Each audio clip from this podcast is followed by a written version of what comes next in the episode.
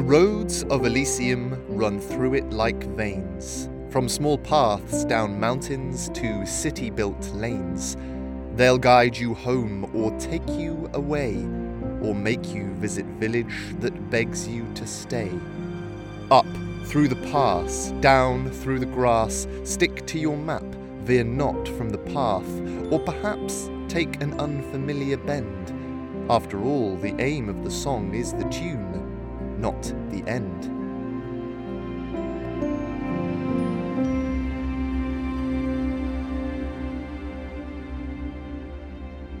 Lillian stopped in her tracks. Ahead of her, she could still see the barn burning away. By now, black smoke was billowing out of the roof, creating a tower 30 feet high. She was within shouting distance now of the farmer and his family. The farmer was still holding a pail of water, a pathetic suggestion of hope against the inferno beyond. He was older than Lillian had suspected. Lillian could see white hairs sprouting from beneath his straw sun-guard hat. His family were nearby, closer to the farmhouse. There was an older woman, presumably the farmer's wife, and two young men who were similar looking enough to be brothers. They were watching their father square off against a nasty looking man with a pointed nose and a scarred lip. Him and his thuggish friends were blocking the way to the barn. Lillian had heard only moments ago that they were the ones who had set it alight and were holding it hostage until the farmer gave them some sort of treasure or money in return. The scene was a tragic one, and Lillian had hoped to come to the farmer's aid although, admittedly, she had no idea how she would be able to help. Currently, everyone was frozen still. The fire could be heard cracking and hissing in the barn, but the shouted exchanges had stopped. Lillian had also stopped.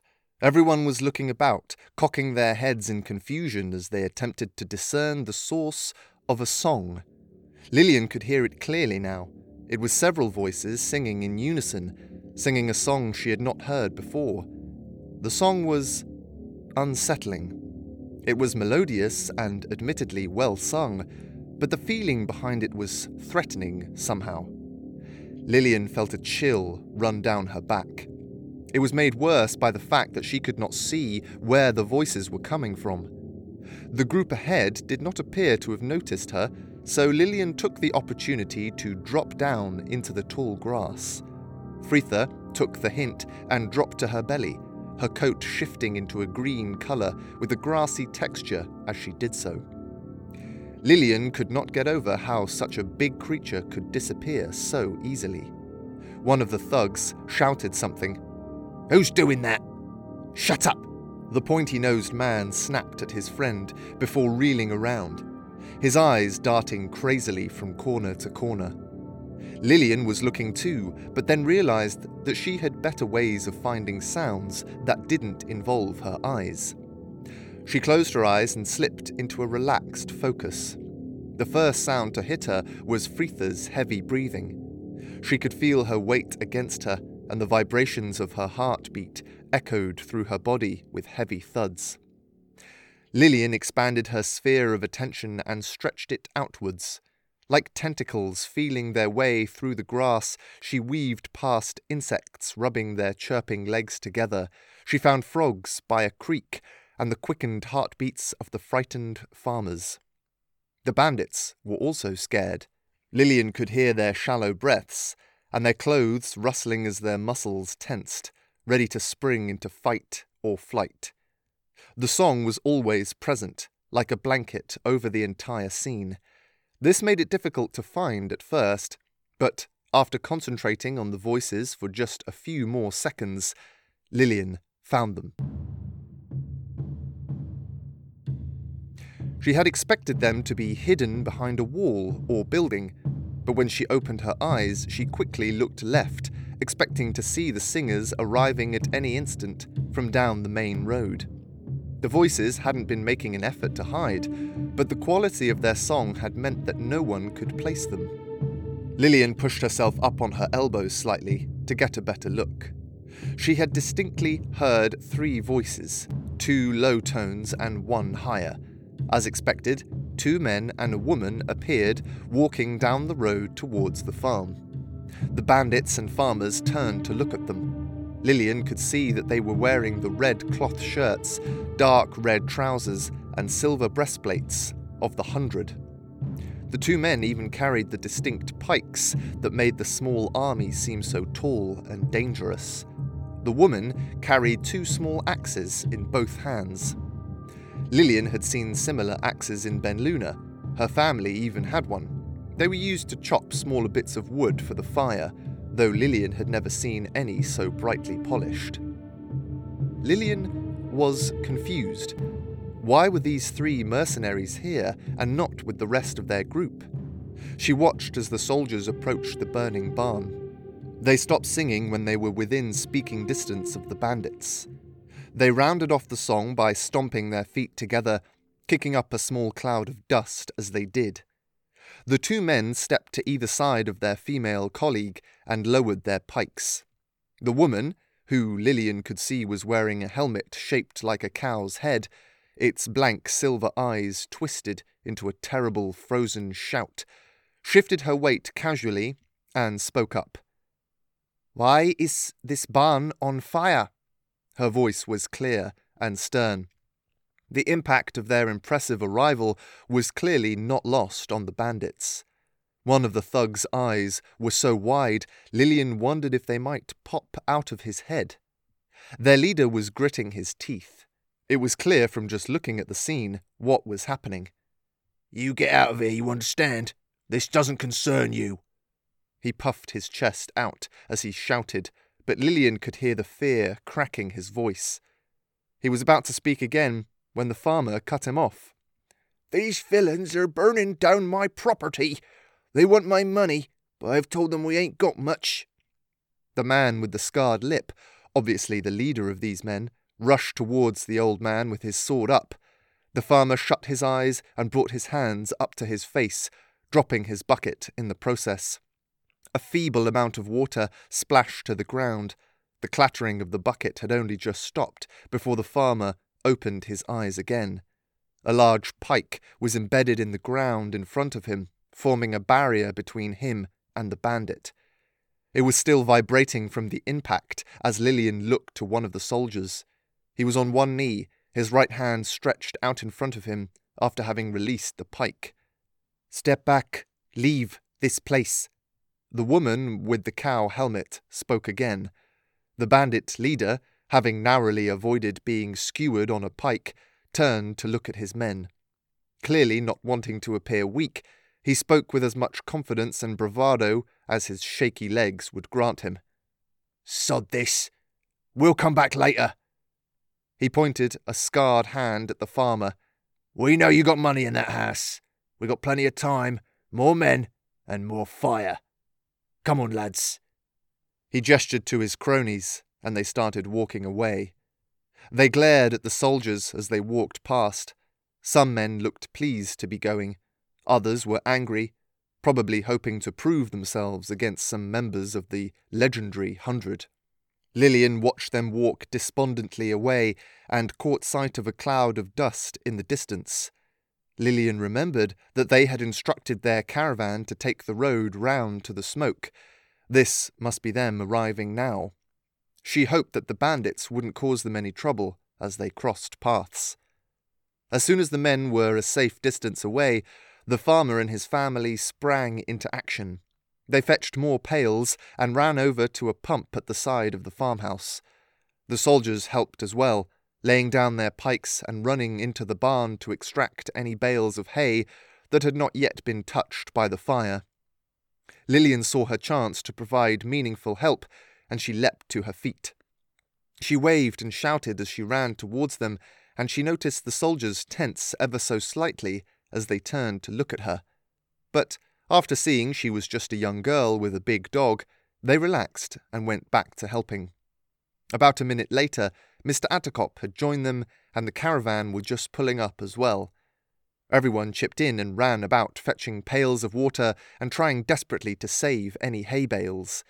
It took nearly an hour to get the fire under control and for people to enter the barn properly to survey the damage.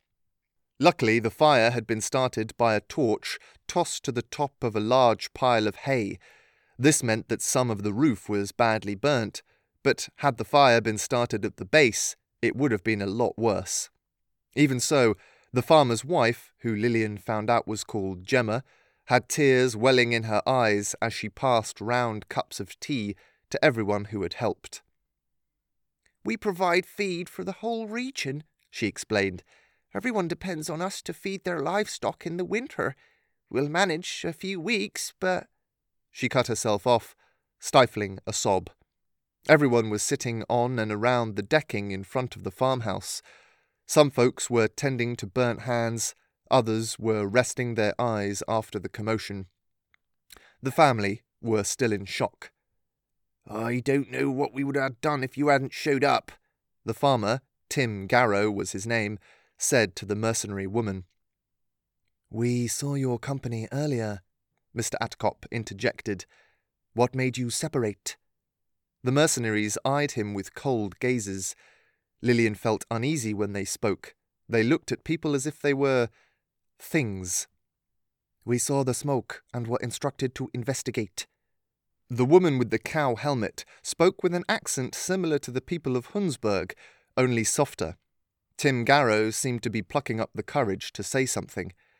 I'm forever in your debt, my, my lady, but I'm afraid I've naught to give you for your services, save my gratitude. I'm aware of how you make your living. The woman looked at him and took off her helmet. Fair hair unfurled from under it, and her countenance seemed to soften with it. This event can be free of charge. The farmer's relief was palpable. But, the woman continued, the man said they would be back. Perhaps they are coming back tonight. We can stay for one night before we must get back to our company, but we will not stay for free. The proposition hung in the air. Lillian was letting Fritha drink from her cup, but even she turned to look as she sensed the shift in atmosphere. It was not as threatening as setting a barn on fire, but it was almost as cold.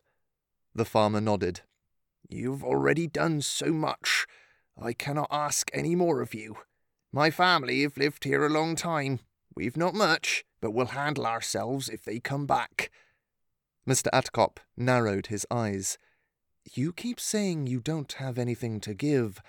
Why were those men so convinced that you had money here? I don't know. They just showed up and started threatening us and demanding we give them a ton of coin. We have a bit stashed away for a bad winter, but it's really not much, and giving it to them could be a death sentence for the farm. It would have been the same as losing the barn, so all I could do was watch it burn. Everyone thought on his words for a moment. Lillian noticed one of his sons staring at his feet, his eyes glistening with tears. The mood was about to change. Lillian sensed the summation of things with the awkward shifting of weight and occasional glances at the road. Mr. Hayes even breathed in a long breath, ready to give his condolences and be on his way, when the farmer's son spoke up. It were my fault. The young man stood up, clutching his loose shirt, and looking as though he was about to cry. Shut up, Ben. His brother stood beside him. Jeb. Both men were cut off by their father. His tone was deadly serious. What's all this now? What do you know? The two boys were the picture of shame. Their cheeks flushed, and their eyes darted to the ground and sky. It was Ben who spoke first. A few days back, when me and Jeb were in town, we had a bit to drink. Nothing too crazy, just a few jars at the horns. But there were these men, big blokes, saying they'd heard Fridos farmers are rich because of the city trade. At this point, he stuttered and fiddled with his shirt. Lillian could sense his father's anger rising. Ben continued. Well, I'd had a bit to drink, and I wanted to do us proud, so I told him we were the richest farmers about. Best product, biggest house. He plunged his face into his hands, his voice coming out muffled. I must have drawn 'em right here, and now they think we got a ton of cash to give 'em. Dad, I'm so sorry. The silence fell. Lillian expected Farmer Garrow to explode in a fire worse than the one they'd just put out, but he simply sighed. Well, if that's what's put the idea in their head, there won't be any dissuading them. I dare say you lot shown up hasn't managed to persuade anyone we're dirt poor. He pointed to the three mercenaries. Lillian gathered that hiring even three of the hundred would set most folks back an arm and a leg. The mercenaries showed no remorse. They had worked for free once that day. That was enough of an apology. Suddenly, Mr. Attercop spoke. We should assume that they were serious about their threat. Right now, it doesn't matter what conclusion they've come to or how.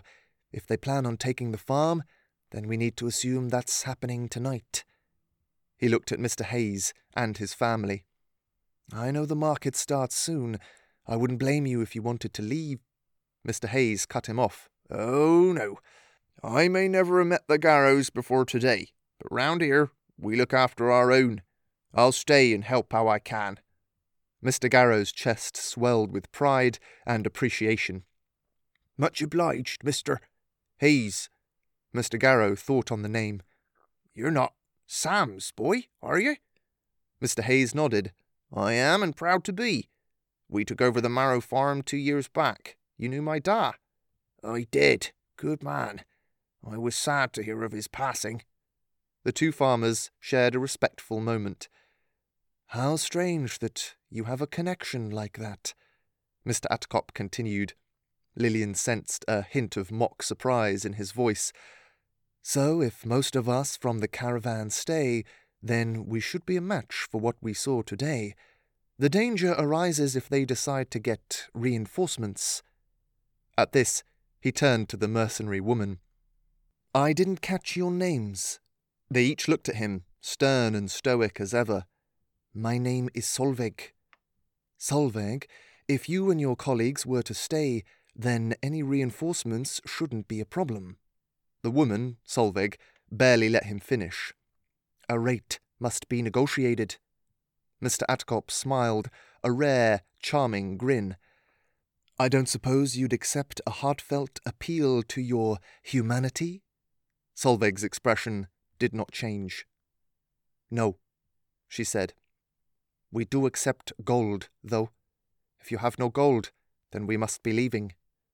At that, one of the younger members of the caravan spoke up. He was a scrawny man that Lillian had barely noticed on the journey. He had a cart of spun and dyed wool and wore a silly woolen hat with a large brim. His voice cracked as he spoke. You leave now, and you might as well drive the swords in us yourself. Everyone looked at him, but no one disagreed. The comment didn't seem to bother the mercenaries. Solveig simply looked at him as if as if he was nothing more than a noise, like the buzz of a fly. It was then that Lillian had an idea. She got up and walked over to the three red and silver soldiers. Fritha instinctively followed her. She reached into a hidden pocket and pulled out her gold sovereign. Here, she said. This is all I have. I'm not sure it will be enough, but you're welcome to it. I'm going to stay and help these people. I would like it if you stayed as well. Lillian knew their chances of survival would double with three highly trained soldiers on their side. She hadn't seen anything worth spending the coin on in her travels. This seemed like a worthy cause, though. Solveig looked down. For an instant, Lillian thought she saw a sliver of character poke through her stony front. Perhaps it was Lillian's selfless act, or, more probably, it was just that she was surprised to see a child handing over such a large sum. She took it in her left hand and nodded. I'm sure this will do. A palpable sense of relief quickly spread around the group. There was little time to react, however, as Solveig addressed them. With the acceptance of this coin, I confirm a contract between the Garrow family and three members of the Ursus Centurion of Helvetis. We will fight until tomorrow morning at sunrise, or until we believe the contract to be over. Unless anyone has any disagreement, I will be taking control of the operation. She paused, as if waiting for someone to interject. no one did. Many people seemed happy for her to take charge. Lillian looked at some of the pitchforks and blunt spades lying around and wondered if they were really prepared for what was coming. Good. I suggest we eat and rest for one hour, then we begin preparations for defense. I will need all able men and fighters to meet me here. Those not willing to fight must find somewhere distant to hide. Mr. Garrow interjected. There's a store shed through the trees over there, big enough to hide a cart behind, and there's a stove to keep 'em warm. Good, Solveig replied. If you don't fight, you go there. You don't light the stove, though, smoke will be seen. As she said this last part, her eyes fell on Lillian, as if she expected her to understand and take heed. Hang on, thought Lillian. Does she expect her to hide? Lillian was about to speak up and protest, but Solveig continued. I need all weapons here and any sacks of manure that you have to spare. This confused Lillian, but Mr. Garrow nodded. Now eat and rest. We begin soon. Various groups began pulling away and fetching food from their packs. Lillian felt a hand grab her left arm and pull her back towards Mr. Hayes' cart. She looked up to see Mr. Attercop. That was. He faltered, trying to find the right words. A noble thing you did, Lillian. I'm sure the Garrow family appreciates it. Lillian felt as though she was in some kind of trouble, but she pushed the feeling back. It was her money and her decision. I don't like bullies, she replied. Besides, what happened to you not caring? Before Solveig arrived, you were ready to leave the Garrows to die. She hadn't forgotten his words. I stand by what I said, replied Mr. Attercop. You're impulsive and reckless. If you had tried to defend the Garrows, you might have ended up with a sword in your side. You didn't even. He sighed a long and controlled breath, apparently trying to suppress some anger. Or was it fear? You have the right intentions, Lillian. I admire that. But you need to pick your battles. Literally. There is no shame in admitting you can't help or you can't win. How can you help others if you're dead? Hmm? You need to learn to judge your own abilities. You rushed over here with nothing but good intentions. And Fritha? Lillian protested. Yes, and Fritha, but she has teeth and claws. You have. He made a gesture at her, waving his arms as if pointing to nothing and everything. Lillian was fed up. So what? You want me to fight only when I can win? Wouldn't that mean I'm always fighting people weaker than me? That's called bullying. Mr. Attercop shook his head. No, Lillian. Do you remember what I said when I first told you about the lunar essence? About how power comes from advantage? Every winner has some kind of advantage, even if it's just a scrappy attitude. That can always make a difference. The key is to arm yourself with as many advantages as you can, ready to draw from a huge well of hidden gifts and abilities that can adapt to any situation. The key to fighting is the same as the key to politics. Only reveal your moves when they are least expected and most needed. Mr. Attercop started rummaging around his pack, a medium sized black bag with silver studs where the handle met the sack. He pulled out an object wrapped in a grey cloth and handed it to Lillian. I know you're going to want to fight tonight, and it seems like I won't be able to stop you, but at least I can arm you. Lillian unfolded the cloth to find a long knife nestled inside it. The blade was almost the length of her forearm, which for someone of Lillian's height meant that it was practically a short sword. Its steel blade reflected Lillian's wide eyed stare back at her. The handle was light and bronze and looked like the body of a short snake, the scales making a decent grip and the blade itself protruding from the snake's mouth. It even had four little fangs that gripped the blade. It was beautiful and familiar. This was Cassandra's knife. Lillian turned it and rubbed its edge on her thumb. It gave the satisfying scrape of a knife sharp enough to cut an onion in one easy swipe. A good looking blade, Lillian looked up to see Solveig approaching from around the cart. The snake is a good ally. It hides until it strikes, unseen and faster than the eye can track. Lillian covered the blade again and smiled at Solveig. She had put her helmet back on, and Lillian couldn't help but look into its angry eyes. Is the cow better than the snake? Lillian asked, looking up to the helmet. Solveig smiled. Better at what? Lillian wasn't sure how to respond. Solveig looked to Mr. Attercop. You are a man of science? Mr. Attercop nodded slightly. You will help me with the manure. Mr. Attercop seemed to understand and nodded in agreement. Lillian wasn't sure what he was agreeing to, but didn't want to pass up an opportunity to ask Solveig something. Will you show me how to use it? She held up the cloth with the blade in it. Solveig looked amused. Once everything is ready, and only if there is time. Lillian smiled. Solveig began to walk away when Lillian asked another question. Are we going to be okay? Those men from earlier, they looked nasty. Solveig walked back and knelt in front of Lillian. Her helmet dropped to Lillian's eye level.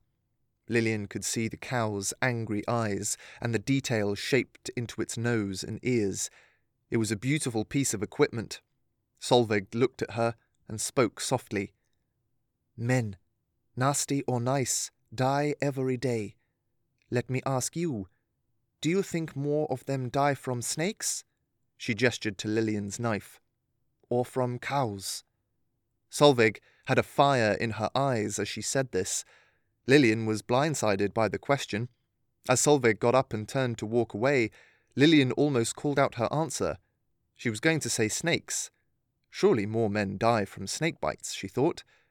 But she caught herself as she remembered the two farmers discussing Sam's death.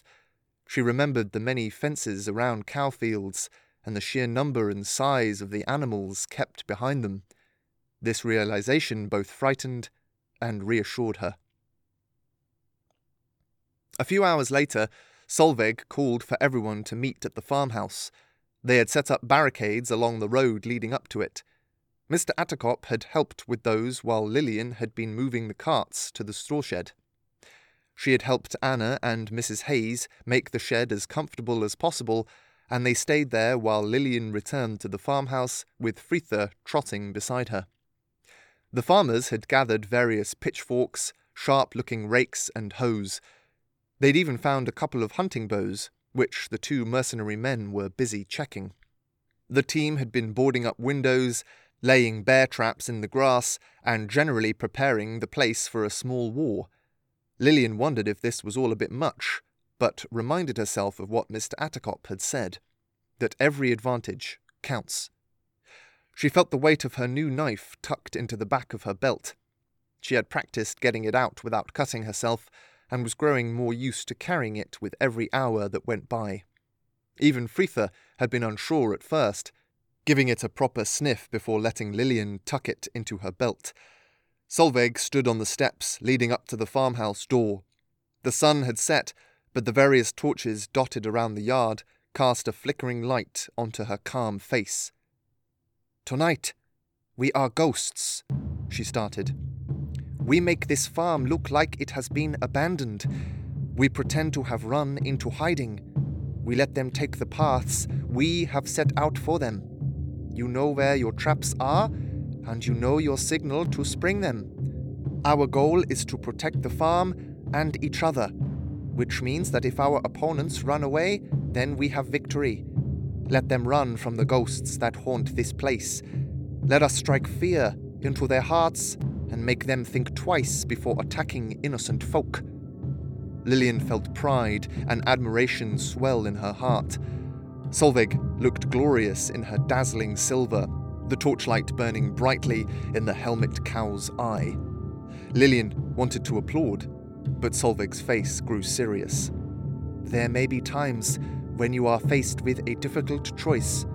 There is no shame in not wanting to end a life.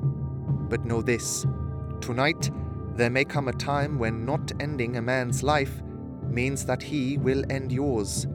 Don't let indecision make that choice for you. Make it now, and save yourself regret. Understand? Lillian thought hard. She had never considered the actual possibility of killing someone. The knife felt heavy in her belt. She thought for a few moments and made her choice, quietly and to herself. She absent mindedly touched Frithur behind her ears. Solveig wished everyone luck, and people started walking towards their designated posts. Solveig looked at Lillian and beckoned her to her side. Lillian gave Mr. Attercop a look. She nodded solemnly, and he nodded back. She knew that he had the choice to go, and she was thankful that he'd decided to stay. She looked back at Solveig and ran to catch her up. She was heading for the barn. One of the mercenary men walked next to her. When Lillian caught them up, they walked in silence until they reached the barn. The man from the hundred, who was tall and broad shouldered and wore a helmet shaped like a bat's head, heaved the barn doors open and waited until they were inside to shut them. He kept watch while Lillian and Solveig spoke. Show me how you fight. Solveig spoke softly, presumably wanting to keep noise to a minimum since they were laying in ambush. Lillian wrinkled her nose at the smoky smell. There was a glimmer of starlight that shone through the burnt roof, but apart from that, there was no light. Lillian could see Solveig's armour, but had to squint to see her expression. Timidly, Lillian brought out her new dagger and shifted her weight into a guarding stance. Frithur seemed to recognize it from her training and crouched behind Lillian's legs, the hairs on her back raising preemptively. Solveig looked intently at her. Not a single attack had been made, but Lillian suddenly felt every potential weakness was exposed. Solveig's eyes pierced through darkness and defence. In a silent flash of movement, Solveig was holding an axe in each hand. Lillian's heart began to beat, heavy with nerves. Her eyes darted from the axes to Solveig's face, to her feet, to the barn. Solveig looked at Lillian's eyes. Your eyes give you away, she said. Look into my eyes, and nowhere else. If you look at my right side, be sure to strike my left. Understand? Lillian nodded and focused her gaze on Solveig's eyes, or at least where she presumed her eyes were. In the dim light, all she could see were the eyes of the cow on her helmet. They moved closer, and Lillian stepped back, Frithur effortlessly getting out of her way as she did. The two stepped around each other. Occasionally, Solveig would shift her arms or her stance. Lillian would react to every shift like a potential attack, jerking her hands up in defence or ducking before anything was thrown her way. She felt foolish, bouncing around while Solveig moved so fluidly. Breathe, find a rhythm, she said. When you react like this, she mimicked Lillian's quick tensing, bringing her shoulders up and her arms in close to her chest. You give me a window in the offbeat. Watch. Solveig put her right foot out quickly, Lillian thought she was dashing in for a right slash, and her body twitched into a defence. But, half a second afterwards, Lillian found herself staring at the blade of Solveig's left axe. Your defence is good, but only if every attack is true. One feint, and you are done. She took the blade away, and Lillian sighed in relief. Frithur stepped between them, growling her strange, jangling growl. Solveig's eyes narrowed at the strange sound. Lillian spoke up before Solveig could ask a question. How do I counter a feint? Solveig snapped out of her focus on Frithur. You wait until the last moment to defend. You stay calm. You keep your weapon close to your body, and you shift your whole upper body, not just your arms, when you parry. She brought her axes in close to her chest and demonstrated her pivoting defences. Lillian watched as her shoulders span left and right in attempts to dodge an imaginary enemy. Just then, the barn lit up, and Solveig's shifting, silver form could be seen clearly, dodging and parrying, dancing to no music in the light of the moon, which was now directly above the barn. Lillian wanted to watch for longer, she was raptured by the grace and power. She could have watched all night, but just then the mercenary with the bat helmet turned to them both and spoke. They're here.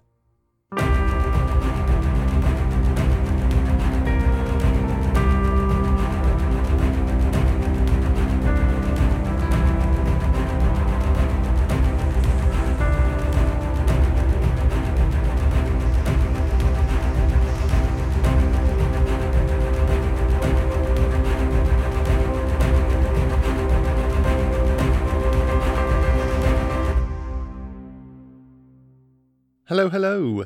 This is Simon, your reader and writer. As ever, the fantastic music was by Tom Figgins. Thank you for listening to episode 20. This feels like a milestone worth a little celebration. If you've listened this far, you are literally my favourite people in the world. I really enjoy writing and producing Ben Luna, and I hope you enjoy listening to it. As ever, if you are enjoying it uh, why not write a review on Apple Podcasts or a tweet? Remember to tag us at Ben Luna Podcast. If you feel like you enjoy it enough to buy me a coffee if you ran into me in the street, say, you can subscribe to the Ben Luna Patreon. Not only do I get the support and warm feelings from that coffee, you get rewards and extra content as well. In fact, once we reach 50 subscribers, the patrons will get access to a whole new podcast that takes place in Ben Luna. It will have new stories and new characters, as well as the occasional run in with familiar faces from Ben Luna. Thank you again for sticking with us. We love and appreciate you. Join us next week for the finale of Season 2. Bye.